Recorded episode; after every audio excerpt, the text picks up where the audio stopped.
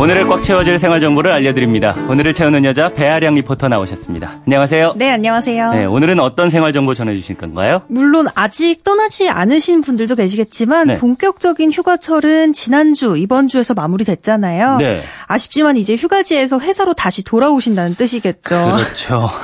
아무래도 책상 앞에 다시 앉게 되면 컴퓨터, 모니터, 각종 냉방기기 등 전자기기도 많고 해서 전자파에 노출되기가 쉬운데요. 네. 한 자리에서 일을 오랫동안 하다 보면 높은 수준의 전자파를 쐬게 되면서 두통이나 피로감 느끼게 되잖아요. 맞습니다. 그래서 오늘은 전자파 차단에 대해서 말씀드리려고 하는데요. 그 중에서도 옆에 두기만 해도 전자파 잡는데 도움되는 식물들 뭐가 오. 있는지 짚어드릴게요. 오, 예. 저도 오래 업무를 하다 보면 눈이 침침하거나 머리가 맞아요. 띵할 때가 있어요. 네. 음, 전자파 안 좋은 건 다 아실 텐데 정확히 어디에 어떻게 영향을 미치는지 이것부터 알아보죠. 네, 전자파는 전기장과 자기장이 서로 공명해서 만드는 파동으로 정확히 말하면 전기 자기 파인데요. 이걸 줄여서 우리가 전자파라고 부르는 거죠. 네. 이 전자파는 대기 중에 빠르게 퍼지는데요. 특히 성장기의 어린이나 청소년들은 성인보다 전자파 흡수율이 높아서 더 위험합니다.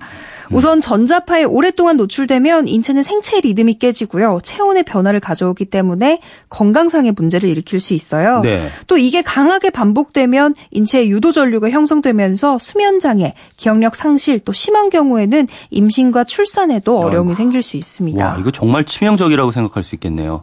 전자파 잡는 식물에는 그럼 어떤 것들이 있죠? 전자파를 완전히 잡을 순 없지만 그래도 차단에 도움을 준다고 알려진 식물들이 몇 가지 있어요. 네. 우선 스투키가 그래요. 알로에처럼 생긴 길쭉한 식물인데요. 네, 저도 이거 책상 위에 있습니다. 아 정말요? 보통은 선물용으로 많이들 하시죠. 네. 스투키는 나사가 선정한 최고의 공기 정화 식물이면서 음이온 배출량이 많아서 전자파 차단에도 효과적인데요. 네. 이건 건조한 환경에도 강하기 때문에 물을 자도, 자주 안 줘도 쑥쑥 잘 자라는 식물이에요. 음. 그래서 물은 한 달에 한 번 정도 주면 됩니다. 스투키가 잎이 굉장히 통통해요. 네. 물을 많이 머금고 있기 때문인데 바로 이게 전자파 차단에 효과적인 아, 이유이기도 이 합니다. 통통한 것이요. 네, 전자파는 물을 통과하지 못하거든요. 아, 그렇군요. 그리고 안시리움. 안시리움은 안투리움, 안스리움 등 여러 가지로 불리는 식물인데요. 네. 빨간 꽃이 하트 모양 같아서 인상적이에요. 음. 가장 큰 역할은 일산화탄소를 없애주고요. 암모니아 같은 독성 공기와 전자파 차단까지 해주는 똑똑한 식물이거든요. 그래서 주방이나 화장실에 두시면 좋아요. 네. 이름이 생소한 아레카 야자도 전자파 차단에 좋은데요. 가시가 없는 야자의 일종으로 줄기가 가늘고 잎은 40에서 60개 정도가 있어요. 네. 가습기 역할도 하면서 전자파를 좀 줄여주는데요. 이 식물 같은 경우에는 특히 TV와 컴퓨터 등의 전자제품 옆에 있을 때 그 효과가 배가 돼요. 그래서 전자제품이 많은 거실에 두는 게 좋습니다. 다만 강한 직사광선을 피하고 실내 밝은 곳에 놓아두셔야 하고요. 네. 10도 이하의 기온에서는 키우기가 어렵다는 점 꼭 참고하 셔야겠어요. 이 어디에 두는지에 따라 또 식물이 다르네요. 그렇죠. 주방이나 네. 화장실에는 안시리움, 거실에는 아레카야자 네. 이렇게 생활 속에서 전자파 좀 줄일 수 있는 방법이 또 있을 것 같아요. 한번 이렇게 쭉 둘러보면요. 전자파 투성이거든요. 그렇죠. 그렇죠. 평소에 좀 줄일 수 있는 방법들이 있다면 그걸 실천하는 게 좋을 것 같은데요. 네. 먼저 국립전파연구원에 따르면 대부분의 생활가전 제품은 30cm 떨어져서 사용했을 때, 딱 가까이 붙여 사용했을 때보다 전자파가 10분의 1 수준으로 줄어든다고 해요. 30cm에 10분의 1이요. 네, 왜 어렸을 때 우리 TV 보면 딱 붙어 앉아 있으면 어머니들이 뒤로 가서 보라고 막 혼내셨잖아요. 그렇죠. 그게 다 이런 이유인 거죠. 아, 그렇군요. 눈 나빠질까봐 그런 줄 알았어요. 저도 그런 이유도 있겠죠. 네. 전자파가 거리의 제곱에 비례해서 감소하기 때문인데요. 네. 가습기도 가까이 둔다고 더 좋은 건 아니고요. 어느 정도 좀 떨어뜨려 놓는 게 전자파 줄이는 데 도움이 됩니다. 그렇군요.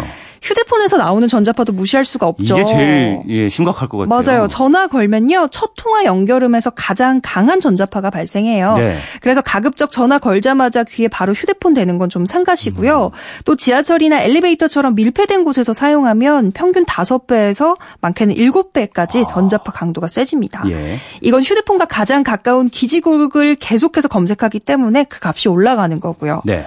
또 전자파가 가장 많이 나오는 건 바로 전자레인지인데요. 네. 저도 음식이 얼마나 데워졌는지 궁금해서 자주 들여다보거든요. 근데 이런 행동 절대 절대 하시면 안 됩니다. 전자레인지는 마이크로파를 음식에 쏘아서 가열하는 조리 방식이기 때문에 전자파 발생량이 더 높은 거예요.